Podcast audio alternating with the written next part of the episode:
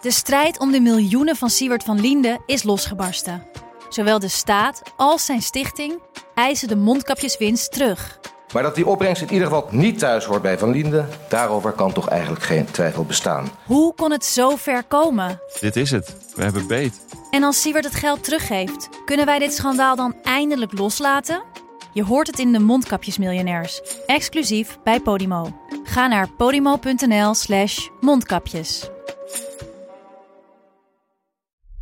Vind je dit een leuke podcast? Luister dan ook naar Veldheren Historisch. Die maak ik, Mart Kruif, samen met mijn zoon en geschiedenisleraar Tom de Kruif. Je hoort het al, wij doen dingen die je bij andere podcasten niet hoort. Oftewel, to boldly go where no one has been before. Zo behandelen we ook de slag om Alesia, waar Julius Caesar van twee kanten door de Galliërs werd aangevallen. Hij zou zo'n 1 miljoen Galliërs hebben uitgemoord. En Asterix en Obelix klopt niet.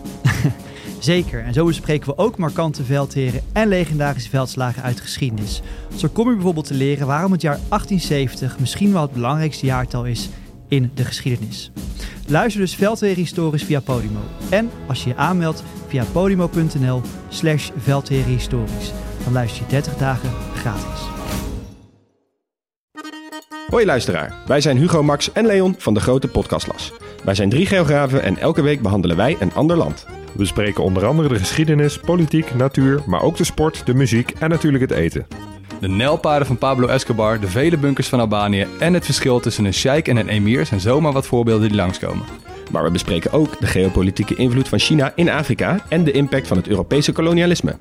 Luister dus wekelijks naar de audioversie van de Atlas, de grote podcastlas. Kortie Media. Veldheren is een productie van Corti Media en WPG Studios. In Veldheren ga ik, Jos de Groot, elke week voorbij de frontlijn in Oekraïne met twee generaals buiten dienst, Peter van Um en Mart de Kruif. Zij hebben een duidelijke missie: aan jou uitleggen hoe oorlog werkt. Iedere aflevering kijken we met hun ogen naar wat er nu gebeurt op het strijdtoneel en gaan we dieper in op één thema. Oekraïne zegt klaar te zijn om zijn lang verwachte tegenoffensief te lanceren. Vandaag kijken we naar de principes van het militaire offensief. Want wat komt daar allemaal bij kijken? Hoe maak je een plan? Hoe werkt het met logistiek? Wanneer ga je van start? Kortom, een college in het offensief van Peter en Mart. Je luistert naar Veldheren. We maken ook elke week een extra aflevering waarin Peter en Mart vragen van luisteraars beantwoorden. Tegen een kleine bijdrage kun je die aflevering beluisteren op vriendvandeshow.nl slash veldheren. We hebben inmiddels al meer dan 400 vrienden en hopen jou daar ook te verwelkomen. Deze reguliere afleveringen van Veldheren blijven gewoon gratis. Ja, laten we meteen naar de actualiteit gaan. Je kan uh, deze week eigenlijk geen ochtend opstaan of je wordt wakker met het bericht uh, dat er weer drones, raketten zijn afgeschoten op uh, de Oekraïnse hoofdstad, op Kiev. Um, ja, wat is jullie reactie daarop? Wat, waarom gebeurt dat? Ja, volgens mij wordt al eerder gezegd. Um, de Russen proberen toch het moreel van de Oekraïnse bevolking te breken. En daardoor vallen ze steden aan. en natuurlijk ook de hoofdstad. Uh, daar richten ze zich niet met name op. Maar daarnaast zijn ze ook bezig met uh, ja, een campagne om in ieder geval van, afstand af de voorbereidingen voor een mogelijk offensief zoveel mogelijk tegen te gaan. En ja, ehm, je ziet nu allerlei beelden op social media. En ja, ik, werd getriggerd op één filmpje waarbij een, een, soort klas met schoolkinderen in Kiev rennend en schreeuwend naar, naar de schuilkelder gaat. Of, of eigenlijk naar de, naar de ondergrondse gaat. Uh, en dat is eigenlijk bizar, want de volwassenen die erbij zijn, die staan te kijken en blijven gewoon lopen. En uh, ja, bij dat beeld moest ik toch even denken aan het uh, interview met Henk Jan Meijers, de oorlogsverslaggever, dat ik van het weekend las. Die zei van, ja... Hans-Jaap Melissen bedoel je? ja, sorry, ja. ik gebruikte de naam ja. verkeerd, ja. ja. En, en die zei van, ja, de kans dat het zo'n ding op je huis valt, die is heel erg klein. En als je ook nog de kans mee rekent dat je thuis bent of niet, ja, dan wordt het wel heel erg klein. Dus de meeste mensen gaan gewoon door met hun leven en proberen ermee te leven. Ja, en uh, eigenlijk een hele nuchtere, maar ook trieste constatering. Ja, want ik, ik, ik moest ook denken, uh, bijvoorbeeld de aanval in de nacht van zondag op maandag. Dat zou de heftigste zijn geweest sinds het begin van de oorlog. En toch, ja, het lijkt te wennen of zo. Nou kijk, het, ja, het lijkt te wennen. De beelden lijken ook te wennen. Want als het eerder was gebeurd, was het op elke krant in Nederland was het de voorpagina geweest. Dat zagen we nu niet. Dus je ziet toch dat er een soort gewenning aan het vreselijke geweld van de oorlog optreedt, terwijl het geweld niet minder wordt. Wat mij ook wel uh, tot nadenken stemt is, je kunt je middelen maar één keer inzetten. Dus je ballistische raketten, je kruisraketten, je drones. Die zetten ze nu kennelijk in uh, minder tegen militaire doelen om die voorbereiding voor het offensief te verhinderen, maar tegen burgerdoelen. Dat is een politiek besluit. Dat is geen besluit wat een militair neemt. Dat is een politiek besluit om jouw schaarse middelen in te zetten tegen burgerdoelen. Dus de vraag is, wat is daar gebeurd? We weten niet of Oekraïne daarop reageert. Er zijn geruchten dat er ook droneaanvallen zijn op uh, Moskou. Maar dat moet nog allemaal even uitkristalliseren de komende uh, tijd. Maar dat betekent dat je eigenlijk dat offensief, wat zeg maar militair operationeel op de frontlijn plaatsvindt, eigenlijk nu wordt overschaduwd door een politiek effect wat je wilt bereiken om met jouw middelen de burgerbevolking te terroriseren. Interessant, is één. Het tweede is, het heeft zelden gewerkt in de geschiedenis. als je kijkt naar uh, de oorlog die de Duitsers tegen Engeland hebben gevoerd, maar ook de bombardementen op Duitsland dag in uh, dag uit. Het heeft zelden gewerkt. Noord-Vietnam, hetzelfde. Dus wat wil je ermee bereiken? Kennelijk is er ook politieke druk om effect te bereiken jegens de bevolking van je tegenstander. Ja, en we zien dat uh, zelfs de burgemeester van Kiev Klitschko die heeft daar gewoon eigenlijk toe opgeroepen. Want die heeft gezegd van uh, waarom uh, kunnen wij niet rustig slapen en kunnen de Russen in Moskou dat wel? Um, ja, dan krijg je een soort oog om oog, tand om tand uh, effect. En hij heeft wel een oproep gedaan. Ja, en blijkbaar, naar de berichten ehm, die we hebben gezien, is daar toch de Oekraïne op gereageerd. En is er een droneaanval geweest op, op Moskou nu. En uh, ja, dat is uh, voor uh, de mensen in Moskou natuurlijk wel schrikken. Maar ja, we moeten nog even afwachten wat er precies achter zit. Ook ja, even voor duidelijkheid, wij weten mm. officieel weten wij niet wie er achter die aanval zit. Oekraïne nee. eist dat niet op. En natuurlijk nooit. nooit maar, zullen dat ook niet doen natuurlijk. Nee, nee. Ja. Maar zeg ik wel, als die, uh, we moeten heel goed kijken naar welke doelen zijn geraakt. Als de Oekraïners nu ook burgerdoelen in Moskou aanvallen, dan moeten ze zich wel realiseren dat zij zich eigenlijk verlagen tot het niveau van wat Russen doen. En uh, als ze dat uh, blijven doen, ja, dan kunnen ze ook wel het steun, de steun van het Westen gaan ja, verliezen. En in ieder geval zullen ze kritiek krijgen. Vorige week hebben wij het uitgebreid gehad over Belgorod. Dat was natuurlijk die Russische regio waar, een, hè, waar gewapende groepen binnenvielen, waar Russen Rusland binnenvielen. Gigantisch topic, wereldwijd, veel over gesproken.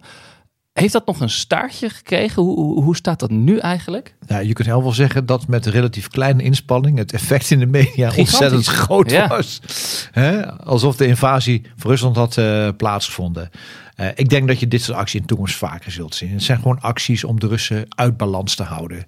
En niet precies te weten waar het offensief gaat komen. Ze in zijn achtergebied voortdurend met keuzes uh, te confronteren. Zo moet je dat zien. Dus we zullen dat wel vaker zien de komende tijd. Maar er zit wel een staartje aan, zoals jij vroeg, Jos. Want uh, de Russen hebben dus uh, duidelijk beelden laten, uh, naar buiten laten komen. Waarbij ze zeggen dat echt westers-Amerikaans materiaal, moet ik zeggen, door deze lieden gebruikt is. En uh, ja, daar, uh, daar zal nog wel even over gediscussieerd worden tussen de Amerikanen en de Oekraïners. Van hoe komen die lui aan dat spul? Ja, Oekraïne heeft al aangegeven van ja, maar je kunt overal in Rusland uh, deze, deze spullen zo ongeveer kopen. Dus ja, dat zal nog wel tot een discussie leiden. Maar dan zie je ook hoe zo'n actie effect kan hebben. Want uh, er is nu ook recentelijk door de gouverneur van de regio Belgorod gezegd dat er weer forse beschietingen zijn geweest in die regio. En daar krijgt geen haan naar. In dezelfde categorie, uh, Bagmoed, natuurlijk ook veel besproken. Als je het puur even baseert op de nieuwsberichten, lijkt het daar nu wat rustiger. Um, wat gebeurt daar nu precies? Nou ja, de, de Russen zijn uh, met paratroepen en gemotoriseerde eenheden nu bezig om de club van Wagner af te lossen. Uh, Prikoshin had aangegeven 1 juni, dan moet het rond zijn. Nou, hij heeft nu al aangegeven dat het uh, tot 5 juni gaat duren. Ja, Martin, ik had al voorspeld dat dit een hele moeilijke operatie is die je niet zomaar doet. Uh, dus het kost meer tijd. Nou, dat, dat begrijp ik ook. En de Oekraïners geven ook aan dat door die aflossing van troepen er gewoon ja, een relatieve rust, er minder activiteiten uh, van de Russen zijn uh, momenteel. Dus ja, we zullen even zien hoe, hoe, dat zich ja, gaat ontspinnen verder. Maar ja, als we dan toch de naam van meneer Prigozhin uh, noemen. Hij heeft, uh, en dat, baas van Wagner, ik zeg het Ja, de baas van ja, Wagner. ja. hij heeft wederom publiekelijk kritiek op Poetin geuit. En uh, ja, van mij betreft, uh, ik denk dat hij met vuur speelt. Uh, want zolang ze hem nodig hebben, ja, is hij nog aanwezig. Maar ik denk dat er een keer een moment komt dat iemand hem echt bij zijn kladden grijpt. Kijk, wat, wat interessant kan zijn, is dat er is een, een gevangenenruil geweest. Maar het schijnt niet geweest zijn tussen het Russisch leger en het Oekraïns leger, maar tussen de Wagnergroep en het Oekraïnse leger. Als dat zo is, dan zouden dus ook directe lijntjes zijn tussen Wagnergroep en het Oekraïnse leger. Even wat, wat al eerder gezegd was. Maar, wat eerder gezegd was, hè, ja. het is een aanbod van uh, Prigozhin om uh, stellingen van de Russen prijs te geven voor wat uh, terreinwinst. Dus de dynamiek die speelt, daar krijgen wij pas later echt een vinger achter. Duidelijk is wel dat de eenheid van opvatting in de top van het Kremlin, in de militaire tak van het Kremlin en met name tussen het Russische leger.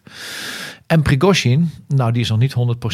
En waar, waarom is het nou zo opmerkelijk dat Prigozhin in direct contact zou staan met de Oekraïnse legerleiding? Nou, eigenlijk uh, geeft hij daar een soort status aan de Wagnergroep. Hè? Een status die min of meer gelijk is aan de Russische krijgsmacht. En, en dat is wel opmerkelijk. We kregen een uh, luisteraarsvraag binnen van um, een podcastcollega, Christian Vlokstra. En uh, hij schrijft ons, hij stuurt ons een vraag over kernwapens, um, die ik ook wel vaker voorbij heb zien komen. Hij vraagt. Als het over kernwapens gaat, heb ik de veldheren horen zeggen: de kans is klein dat Rusland dat gaat doen. Want Amerika zegt: wij kunnen met conventionele wapens het hele Russische leger uitschakelen. En daar is Poetin bang voor. Ik wil graag weten: hoe zou Amerika dat dan doen? Oftewel, hoe ziet die uitschakeling met conventionele wapens eruit? Ja, nou goed, dan moet je eigenlijk denken aan wat de Russen nu doen in de diepte van Oekraïne. Maar dan maal 10 of maal 100. Dus een massale inzet van wapens die je op grote afstand met grote precisie kunt inzetten. Waarbij je commandocentrales, logistieke voorraden uh, kunt uh, aangrijpen. En nogmaals, dat effect kan, kan heel erg groot zijn. Maar, maar die, die, wapens moeten dan wel fysiek helemaal daar naartoe, toch? Of kun je ja, vanuit Amerika aanvallen? Nee, die kunnen overal. De, ja. Zitten op uh, onderzeeboten, zitten ja. op vliegtuigen. Zitten bij de Amerikaanse vlooteenheden die in de Middellandse Zee zit. Hè, maar ook van de andere kant uh, in uh, de oceaan kunnen ze ook. Dus ze kunnen van grote afstand met grote precisie worden ingezet. Maar we moeten wel even de context zien. Het is niks meer als, let op, als jij in wat voor soort ook een kernwapen is. Of het klein of groot, maakt niet uit. Een kernwapen is een kernwapen. Zullen wij dat als Verenigde Staten niet accepteren. En dat is natuurlijk afschrikking avant la lettre. In dat kader moet je het zien. Ja, misschien kunnen de mensen zich nog herinneren uh, die Irak-oorlog, waar de Amerikanen in eerste instantie ook vanuit vliegtuigen en schepen enorm veel uh, naar voren hebben gestuurd aan, aan, wapentuig om een eerste klap uit te delen. Nou, dat, dat is een beetje het beeld wat men voor ogen moet houden. Maar de vragensteller richt zich nu alleen op de, op de Amerikanen. Maar we hebben ook al eerder gezegd dat zowel China, maar ik denk ook India, tegen de Russen heeft gezegd van dat gaan we dus niet doen. Oekraïne is klaar om zijn lang verwachte tegenoffensief te lanceren. Dat zei secretaris van de Oekraïnse Nationale Veiligheidsraad Oleksiy Danilov afgelopen weekend in een interview met de BBC. Wanneer het precies begint, dat gaf Danilov niet prijs. Wel zei hij: het wordt morgen, overmorgen of volgende week. Dat zei hij dus afgelopen weekend. Um, Mart, jij hebt eerder wel eens gezegd: een offensief dat start niet op één datum. Dus hoe, hoe plaats jij die uitspraak van Danilov in dat kader? Ik denk waar hij naar wijst is het geconcentreerd inzetten van uh, grondtroepen om een uh, inbraak en een doorbraak te kunnen plegen in de Russische verdediging. Maar eigenlijk het offensief, als we praten over shaping the battlefield, het woord dat we vorige keer hebben gebruikt, is eigenlijk al bezig. Maar het gaat echt om de inzet van grondtroepen in het, zoals wij dat zo eufemistisch zeggen, in het nabijgevecht. Hè? Dat je dus echt de Russen opzoekt, de loopgraaf ingaat, ze gaat doorbreken en proberen uit te breken. En als we gewoon eens naar, kijken naar hoe ze voorstaan, is Oekraïne er klaar voor, denken jullie? Nou ja, in ieder geval heeft uh, Zelensky gezegd dat alle besluiten genomen zijn. Ook die over de tijd, wanneer het gaat plaatsvinden. Uh, dus ja, dan uh, blijkbaar zijn ze er klaar voor. En uh, de Oekraïnse militaire top heeft ook aangegeven dat het niet, ja, laat maar zeggen, één actie is op één dag. En dat het dus in de tijd en de plaats ja, kan variëren. En dat is natuurlijk ja, heel verstandig om dat te zeggen, want laat de Russen vooral in het ongevis. Een luisteraar uh, stelt ons een vraag. Mark Heiligers die schrijft ons: Ik ben een beetje sceptischer ten aanzien van dat bevrijdingsoffensief. Wat zijn de scenario's of mogelijke gevolgen voor het Westen, met name Europa, als het mislukt of het Oekraïense leger zware verliezen leidt? Maar ik hoop niet dat hij ons als positief wegzet. We proberen gewoon te duiden wat daar gebeurt. In elk geval kunnen we constateren dat een Russisch offensief tot nu toe niet van de grond is uh, gekomen. Als je kijkt naar de feiten, dan zie je dat. En of een Oekraïns offensief succesvol is, dus ik vind de vraag zeer terecht, dat weten we niet. Dat moeten ze de komende uh, weken en maanden gaan uh, ontwikkelen. Dus dat begrijp ik volkomen. Het enige wat wel een indicatie is dat volgens mij best wel eens succesvol zou kunnen zijn, is dat je ziet dat er geen eenheid is in de top van het Russische leger. Daar hebben we het net over gehad. En dat het leiderschap en de motivatie van Oekraïnse soldaten tot nu toe van een hoger niveau blijkt te zijn dan van de Russen. Dat zijn indicaties, meer is het niet. Maar we gaan het echt pas de komende. Ik vind het een zeer terechte vraag.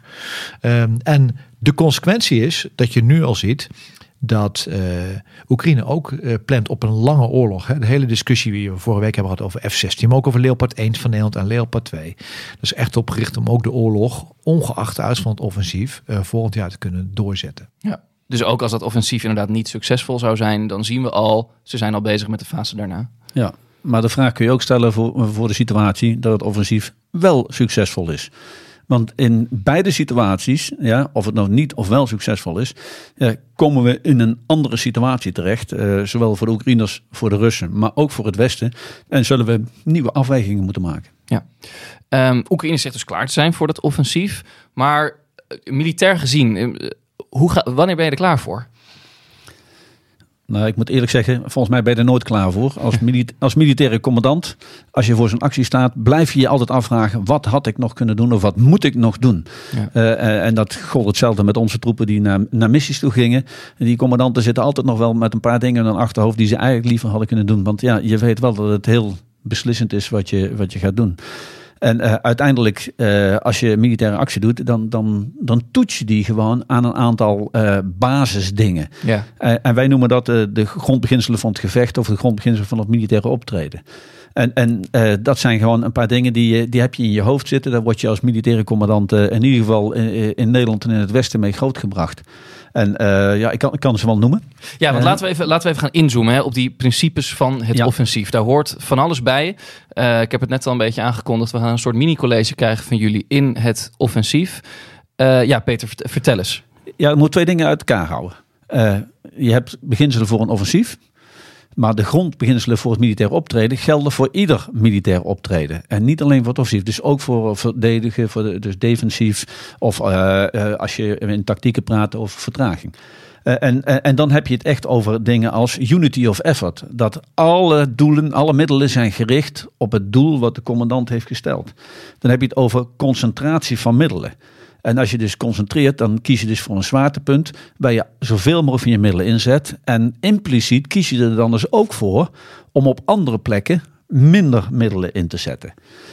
Dan hebben we het over vrijheid van handelen. Want jij moet zoveel mogelijk vrijheid hebben. En ook flexibiliteit is, is er één. Die moet je hebben om uiteindelijk van de kansen gebruik te kunnen maken die, die zich dan voordoen. Nou, je moet natuurlijk duidelijke doelstellingen hebben, dat is duidelijk. Je wil het initiatief hebben. Ja? Dus uh, je doet altijd of je het initiatief kunt behouden. Want dan ja, ben jij aan zet, moet die ander op jou reageren. Uh, als het even kan, probeer je toch een offensieve mindset te hebben. Want zelfs als je verdedigt, kun je nog steeds met tegenaanvallen offensief uh, bezig zijn. Dan wel een woord wat we al heel vaak gebruikt hebben, verrassing. Toets het aan verrassing. Want als jij die ander kunt verrassen, ja, dan sta je er beter voor als die, als die ander. Dan wil je alles wat je doet, wil je, wil je beveiligen. Hè? Want je wil zo geheim mogelijk kunnen opereren. Dan heb je ook die, die verrassing. Dan een hele belangrijke die vaak vergeten wordt. Dat is eenvoud. Uh, hebben, ja, ik denk dat de luisteraars ook wel weten inmiddels dat oorlog heel complex is. Dus hoe eenvoudiger je je operatie plant en probeert uit te voeren, hoe beter dat over het algemeen is. Ja, en dan uh, moeten de mensen uiteindelijk doelgericht blijven. Dus dat doel moet voor ogen blijven. Uh, je mag best een keer links en rechts afgaan, maar uiteindelijk moet het doel voor ogen blijven. En ja, één die tegenwoordig uh, heel erg belangrijk is. wat je doet, moet wel getoetst worden aan de legitimiteit. Uh, dus wat is de juridische grondslag? Uh, voldoet het nog steeds aan onze waarden normen? Nou, we hadden het net over Oekraïne. Gaat nu blijkbaar civiele doelen in Moskou aanvallen.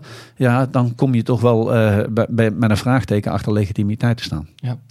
Kijken we naar Mart. Ehm, ligt een vuist, vuistdik boek uh, op tafel voor jou. Zeker. Uh, jij en Peter zijn een beetje opgeleid in dezelfde periode. Wat, uh, hier, hier, hier, hier, staat alles in over het offensief, toch? Nou ja, dit boek heet De Gevechtshandleiding. Dat mag tegenwoordig niet meer. Tegenwoordig heet het operaties. Maar in de Koude Oorlog werden wij nog opgeleid met de gevechtshandleiding. En daar stond eigenlijk in detail beschreven wat je als militair commandant moest doen op de verschillende niveaus. Hè. Dus het niveau van legerkorps, dus operationeel waar Peter heeft gewerkt, tot het niveau van tactiek bataljon, poot in de klei en hoe moet je verdedigen. En uh, ja, er staan eigenlijk alle grondbeginselen in die Peter ook zei. Maar wat er ook in staat, dat is wel heel, heel interessant. Elk plan sneuvelt bij de startlijn eigenlijk. Dus wat je ook doet, je moet altijd rekening houden met flexibiliteit in je optreden. En, en dat is cruciaal, want uh, als je vooruit gaat dat een plan gaat werken, een plan geeft eigenlijk niks anders meer dan kaders. Wat moet ik bereiken? Waarom moet ik het bereiken? Maar hoe gaat altijd anders? Omdat je in een oorlog, en dat is heel vervelend, jouw tegenstander niet onder bevel hebt. Die vindt er ook wat van. dus het gaat altijd anders dan dat je denkt. En die flexibiliteit, die is cruciaal. En in die gevechtshandleiding staat eigenlijk keurig. Het interessante is wel, dat als je terugkijkt in de tijd, die gevechtshandleiding gaat alleen maar over het veroveren van tactisch essentieel gebied. En niet het vernietigen van de vijand. Ja, daar denken we nu toch anders over. Want je kunt een offensief op twee manieren uitvoeren. Een terreingericht, dus zeg ik neem een stad of een belangrijk terreindeel. Maar je kunt ook zeggen, ik ga de reserves van de Russen aanpakken. En dan ben je vijandgericht bezig. Dus ook de doctrine blijft zich ontwikkelen. Misschien nog even, want we hebben het nu over die beginselen en we hebben het over wat, uh, wat je allemaal in de gevechtshandleiding hebt eh, geleerd. Maar wat is nou eigenlijk de definitie van een offensief? Wanneer spreken we van een aanval, van een actie, operatie? Hoe moet ik dat precies duiden? Ja, dat is, dat is een uh, hele goede vraag. En om dat vooral te verduidelijken. Een hele brede ook, denk want, ik. Want we, als je aanvalt en je plant daarvoor op een hoger niveau, op het strategisch niveau en op het operationeel niveau. En strategisch, dat kan politiek strategisch zijn of militair strategisch. De politiek zet de grote doelen, dat wordt vertaald door militairen in militaire doelen en die geven ze aan de operationele commandanten. Op dat niveau praat je over offensief. Praat je over het niveau van de tactiek, dan heb je het over aanval. En uh, aanval en offensief is dus gewoon uh, de ander aangrijpen. Waarbij jij het initiatief neemt en jij naar die vijand uiteindelijk toe gaat. Of in ieder geval naar zijn gebied. Ehm, en zo moet je eigenlijk die termen een beetje zien. En um, als we dat proberen iets te verduidelijken met concrete voorbeelden uit deze oorlog. Als we dan bijvoorbeeld eens kijken naar Bakhmut. Welke, welke vorm van offensief hebben we daar gezien? Nou ja, volgens mij was Bakhmut meer een aanval dan een offensief. Het was meer een tactisch gevecht. Maar dat is dus al een verschil. Ja, dan een, dan een operationeel gevecht. Omdat het eigenlijk voor de hele oorlog van relatief weinig belang was. Zij dat de verliezen natuurlijk die daar worden geleden, die zijn bijna niet te compenseren. Maar daar, maar daar zie je eigenlijk dat de symboliek van een tactische aanval kan strategische consequenties hebben. Dat is nou het voor, dat is uh, want en zelfs nog operationele consequenties, want een van de redenen dat het Russische offensief niet op gang is gekomen, is waarschijnlijk dat ze middelen die ze hadden, de granaten, de voertuigen, het personeel, hebben ze in Bakhmut moeten inzetten. Dus konden ze niet meer offensief worden. Ja. En uh, naar jouw vraag. Bakhmut is een voorbeeld van de frontale aanval. Zoals wij dat in soldatentermen noemen, recht op de meid.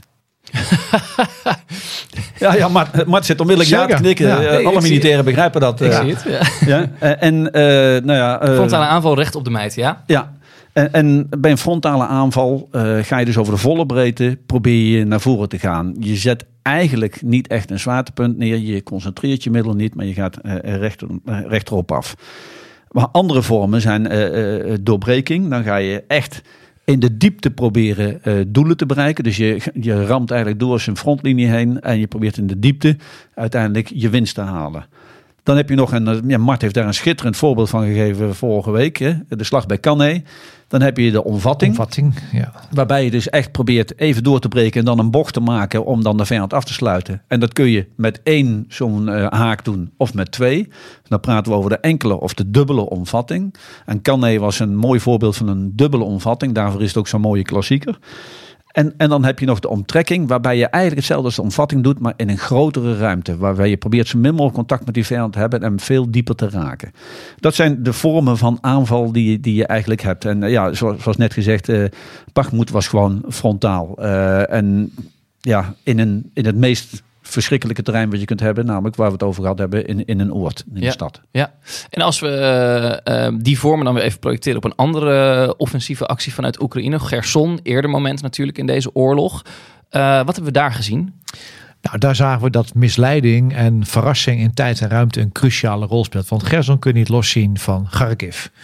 He, wat uh, Zelensky aankondigde, eigenlijk net zoals nu dat offensief zei, wij gaan Gerson terug uh, veroveren. Gerson is natuurlijk de hoofdstad van een van de vier provincies, oblasten, die Poetin had genationaliseerd. Uh, dus daar moest Poetin op reageren. Dat deed hij door extra troepen elders van de frontlijn weg te halen en naar Gerson te gaan sturen. Het effect daarvan was is dat zijn linie verderop in Kharkiv werd verzwakt.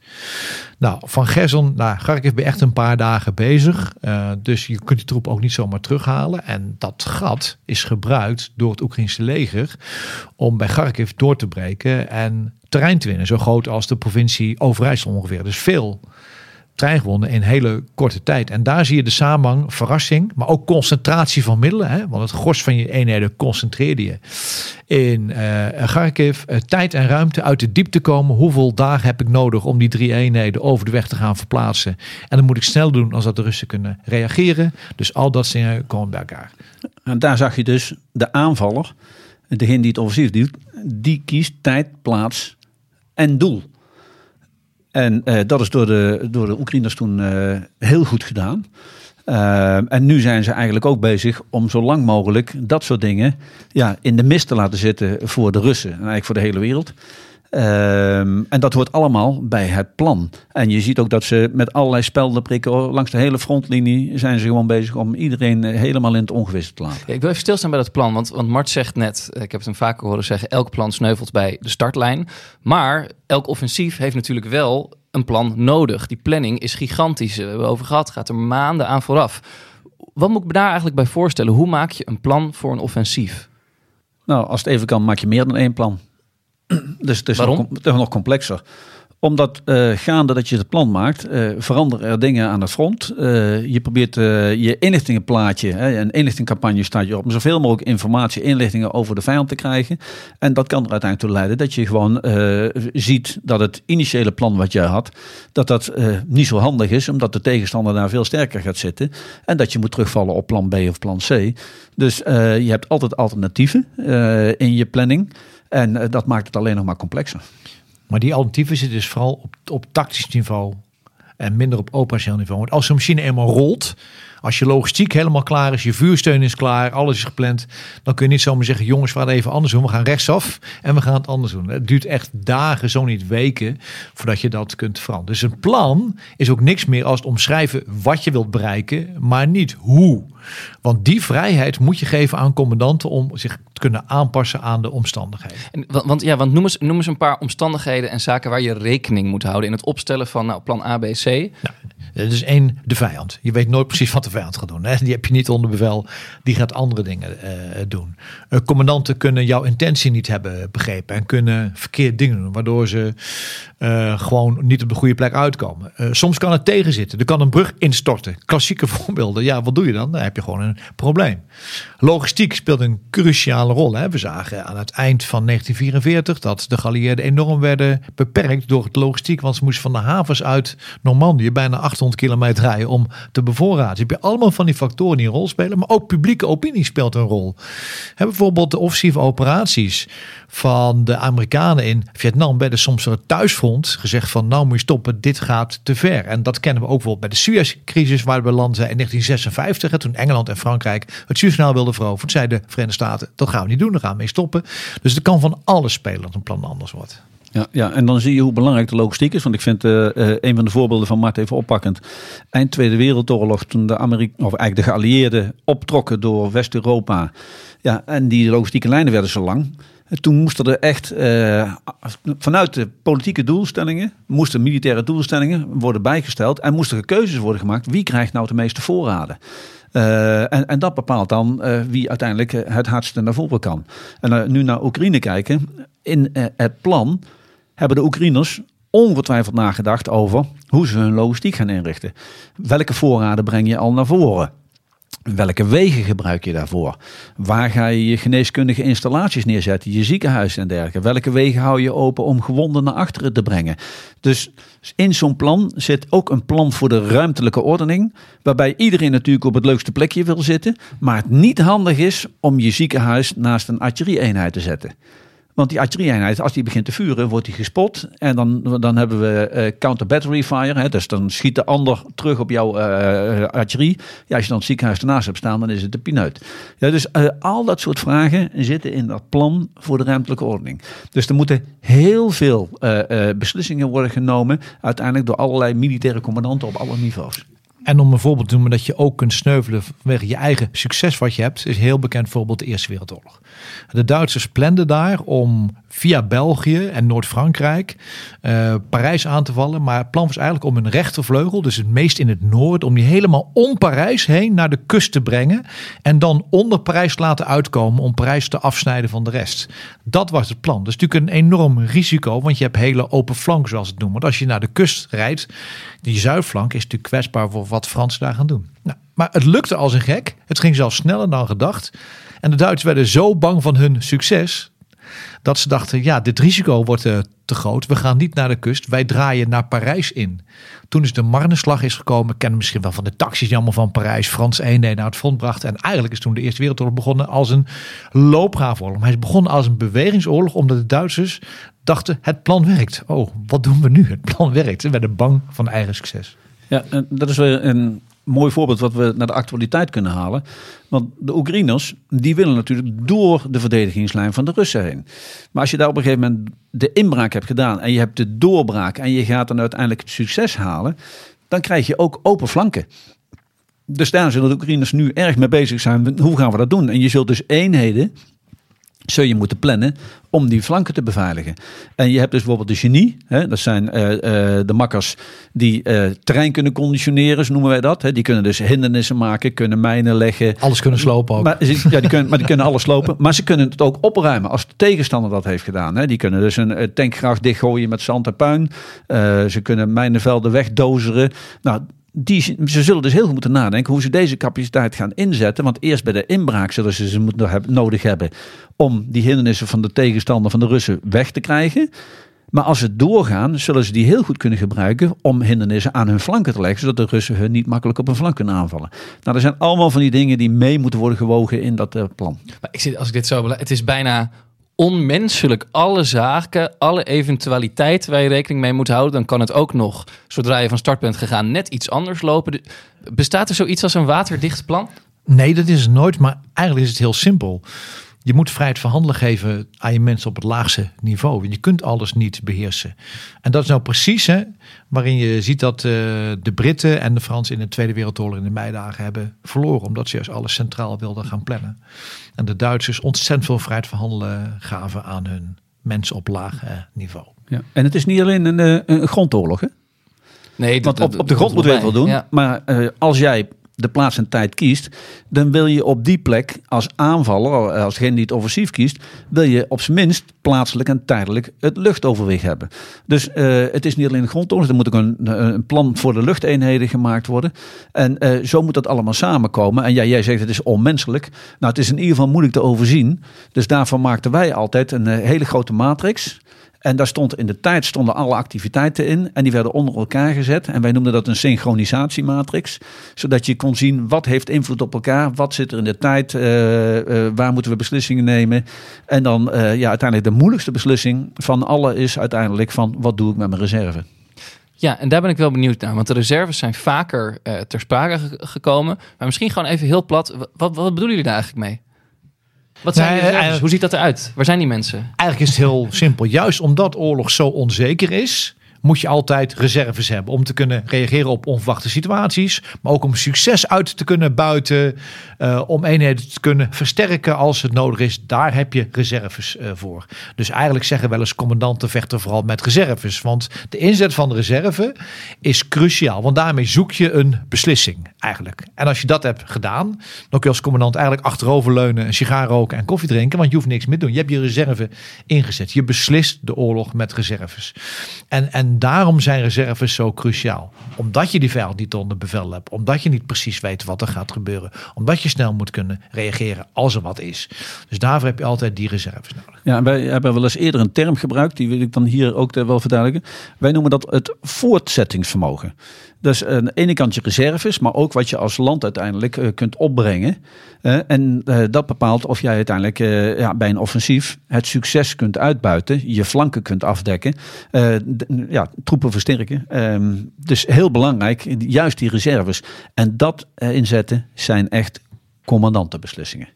Ja, niemand in een staf. Ik heb het maar één keer meegemaakt. En dat was nog maar tijdens een oefening. Dat een hoofdoperatie de reserve inzette van de commandant. Die toen eindelijk een keer lekker lag te, lag te pitten. en uh, ik was toen uh, staf, uh, een van de stafmedewerkers. En ja, toen heb ik die man met een hogere rang bijna van een podium afgetrokken. Want dat was dus even niet de bedoeling. Nee, dat was niet de bedoeling. Ja, ja, ja, Zeer enthousiast, maar wel helemaal fout. Maar misschien een heel mooi voorbeeld hoe, hoe dat het werkt is natuurlijk wat de Duitsers in 1940 hebben gedaan. Strategisch was het zo dat doordat Duitsland of dat Engeland en Frankrijk de oorlog verklaarden aan Duitsland in 1 1939 toen de Duitsers Polen binnenvielen, had Hitler een probleem wat hij niet wilde, want hij wilde niet en naar het westen vechten tegen Frankrijk en Engeland en uiteindelijk naar het oosten vechten. Dus hij moest zo snel mogelijk Frankrijk en Engeland uitschakelen. Strategie. Operationeel hadden we de keuze: hoe gaan we de Britten en de Fransen uitschakelen. Nou, het plan was eigenlijk om net als Eerste Wereldoorlog dwars door België te gaan en er dan daar een beetje Noord-Frankrijk uit te, te vechten. Er was één iemand, van Manstein zei, dit is een slecht plan. Want je hebt de Maginot-linie. Die liep eigenlijk van Frankrijk tot aan de Ardennen. Allemaal forten, loopgraven, prikkeldraadlinies. Want de Fransen dachten, dan komen ze daar niet doorheen. Vervolgens had je in het noorden van Frankrijk stonden alle Franse legers die tanks hadden en moderne wapens. En de Britten, en daarmee gingen ze dan vechten. Alleen daartussen lagen de Ardennen. En die Fransen dachten, in die Ardennen komen die Duitsers niet doorheen. Want door die grote kolonnes, we kennen de beelden van Kiev. Hè, je staat stil op een weg, je kunt niks doen, komen die Duitsers niet doorheen. En Vermand zijn zei, dat gaan we wel doen. Concentratie vermiddelen. Even de grondbeginselen van Peter. Risico nemen. Hè? Uh, misleiding, want net doen alsof je weer door België gaat. Maar daar ga je dus niet doorheen. Verrassing. Uh, het, het zit er allemaal in. En dan ook bescherming. Hè, want het gros van de Duitse Luftwaffe hing boven de Ardennen om te voorkomen dat de Fransen kon zien daar gebeurde. En de Fransen dachten, nou, eh, Duitsers hebben negen dagen nodig om bij de Ardennen te komen. Binnen twee dagen stonden ze aan de Maas. En Duitse commandanten konden ter plekke beslissen of ze eroverheen gingen of niet. Die hoefden niet aan het hoge niveau te vragen, kunnen ze dat? Maar bij een Fransman moest eerst even via zeven schijven naar Parijs vragen wat hij mocht doen. En zes dagen later kreeg je een opdracht. Dus eigenlijk zie je daar alles samenkomen. Verrassing, concentratie, vermiddelen. Nou, door over te steken bij de Maas in Sedan en dan als een gek naar de kust te rijden, sneden ze eigenlijk het hele Franse en Britse leger af. En die moesten vluchten via Duinkerken. Dus daar zie je alle grondgrenzen bij elkaar komen. Maar cruciaal vooral de vrijheid van handelen voor commandanten. Om als ze weten wat ze moeten doen en waarom, geeft de vrijheid en vertrouwen om te doen wat ze moeten doen. Dus eigenlijk wordt blitzkrieg kunnen we allemaal schrappen van de harde schijf. Heeft eigenlijk nooit bestaan. Het was het leiderschap aan Duitsers. ik, ben, ik ben eigenlijk wel benieuwd. We kregen een leuke vraag van een luisteraar binnen. Xavier Stassen. Uh, hij vraagt, bij welke offensieven waren de heren generaals betrokken... en welke lessen trekken zij daaruit die relevant zijn voor Oekraïne? Nou, ik kan uh, daar heel open en eerlijk over zijn. Uh, ik heb als hoofdplannen van het Nederlandse legerkorps veel uh, aan het defensief, aan de verdediging gepland. Maar dat was in de Koude Oorlog. En daar hebben we, hadden we ook tegenaanvallen gepland. maar het is nooit uitgevoerd. Gelukkig. Heel veel gepland. Nee, precies nooit uit. Het was natuurlijk de Koude Oorlog. Ja. ja. Mart? Ja, het was eigenlijk geen offensief, maar wij probeerden voor de verkiezingen om uh, de militaire macht van de Taliban, en dan praat je over zomer 2009, ja, om, uh, ja, om die te neutraliseren en het initiatief aan onze kant uh, te krijgen. Wij reageerden eigenlijk steeds wat de Taliban deed, dat wilden we andersom doen. Daarvoor kregen we tijdelijk 25.000 Amerikaanse soldaten extra. En daarmee hebben we gepland om een regio, Marja heette dat, waar het vol was met hoofdkwartieren van de Taliban, maar ook de mijnenfabrieken waren waar die bermbommen maakten. Maar ook heel veel opium was om die binnen te gaan. En uh, dat hebben we gedaan, maar we kwamen erachter dat de planning om dat te doen is niet zeer een militaire planning. Dat konden binnen 72 uur Taliban eruit gooien. Was niet zo moeilijk, maar vooral een civiele planning. Wat is de structuur? Wat is de stammenstructuur? Hebben we een waterprobleem? Kunnen we gouverneurs vinden? Kunnen we politieagenten vinden? Dat duurde eigenlijk maanden voordat we de antwoorden op hadden. Toen gingen we naar binnen. En toen we naar binnen gingen, was het ook verrassend. En concentratie van middelen. dus alle capaciteit die we hadden, bijvoorbeeld een bataljon vlogen we in één wave, dus in één vlucht met alle helikopters in één keer op de grond. En dan zie je dat een tegenstander daar volkomen uit balans is. Hadden ze nooit verwacht. Dus die grondbeginselen, verrassing, concentratie van middelen, weten mensen wat ze doen en waarom, komen echt daar tot uitdrukking. Laten we uh, dit college over het offensief uh, afronden met nog even een blik op Oekraïne. Ja, Jos, toch uh, wil ik nog één ding wel kwijt. Want we zijn nu heel erg militair bezig. wat dat prima is.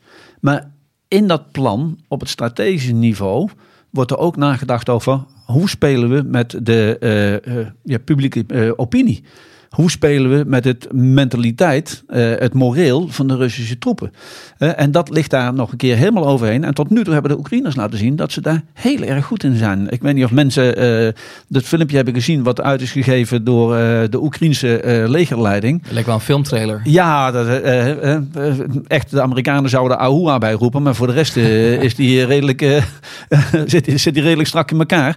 Dus je ziet dat de Oekraïners niet alleen met het militaire vermogen bezig zijn maar ze zijn ook op dat hogere niveau zijn ze wel degelijk bezig om hun eigen bevolking uh, de geesten rijp te maken, maar ook de Russen aan het wankelen te brengen. Met onzekerheid, maar ook aan te, laten, aan te grijpen door te laten zien van wij zijn ervan overtuigd dat we het gaan halen. En uh, dat doen ze gewoon knap. Sorry, moest even. Nee, heel, uh, het is onze podcast, allemaal goed. um, afsluitend, ik, ik, hoorde deze week uh, toevallig hoog, hoogleraar oorlogsstudies uh, Frans Ozinga op de radio zeggen: um, het Oekraïnse tegenoffensief dat is een one-shot opportunity. Het moet in één keer goed. Zien jullie dat ook zo? Een, een kans uit duizenden. Sorry Frans, maar zo werkt het niet. Het is niet zo dat je één aanval doet en dat lukt of niet en dat is het. Volgens mij bedoelt Frans het ook niet zo. Volgens mij bedoelt hij het meer in tijd gezien. Je hebt nu de middelen uit het Westen en nog de menskracht om dat te kunnen doen.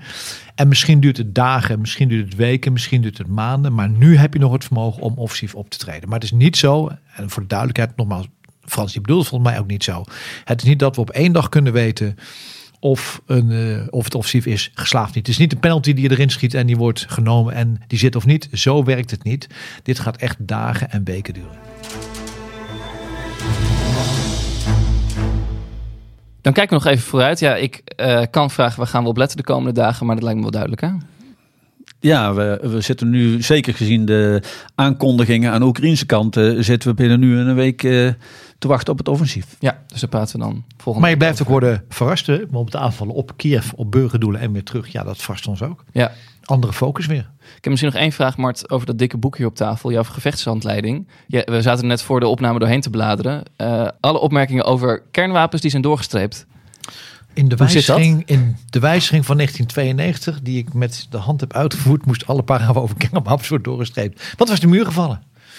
Kernwapens zouden we nooit meer wat mee doen. In de Koude Oorlog speelde een cruciale rol dat als bijvoorbeeld de Russen zouden doorbreken, was het een optie om bijvoorbeeld een kernwapen in te zetten om de Russische doorbraak af te grendelen. Of wij hadden verwacht, en achteraf bleek dat ook zo, dat de Russen in de offensieve fase kernwapens zouden inzetten. Die kaarten zijn er ook met doelen waar ze zouden inzetten. Word je niet vrolijk van als je dat leest. Maar het gebruik van kernwapens als een militair gevecht zou kantelen in het voordeel van de een of de ander, was toen een volstrekt logische optie. Ja, de luisteraars kunnen het niet zien. Uh, maar Mart heeft uh, behoorlijk met allerlei kleurtjes uh, ja, zitten, zitten arceren in het boek. Hoor. Dus het was een he hele, hele brave student volgens mij. Student. Een uitermate brave student. Goed, wij gaan volgende week verder praten natuurlijk. Je luisterde naar Veldheren. Mijn naam is Jos de Groot. Naast mij zitten generaals buitendienst Peter van Um en Mart de Kruif. Wil je hen een vraag stellen? Mail ons dan op veldheren.cortimedia.nl. C-O-R-T-I media is dat. Uh, vraag insturen kan ook via Twitter op Veldheren. Je kan ook nog luisteren naar Veldheren Extra op vriendvandeshow.nl slash Veldheren. Daar praten we verder ook over het Oekraïense offensief. En beantwoorden we meer vragen van luisteraars. Bijvoorbeeld eentje van Anton. Hij vraagt... Hoe maak je de afweging hoeveel soldaten er zouden kunnen sneuvelen tijdens een offensief om het offensief succesvol te kunnen noemen. Ben je benieuwd hoe Peter en Marts daarop reageren? Luister dan verder via vriendvandeshow.nl slash veldheren. Deze podcast, reguliere veldleren afleveringen, die vind je op Apple en Google Podcasts en op Spotify. Uh, vergeet je niet te abonneren, laat een mooie recensie voor ons achter en wij zijn er volgende week weer. Tot dan.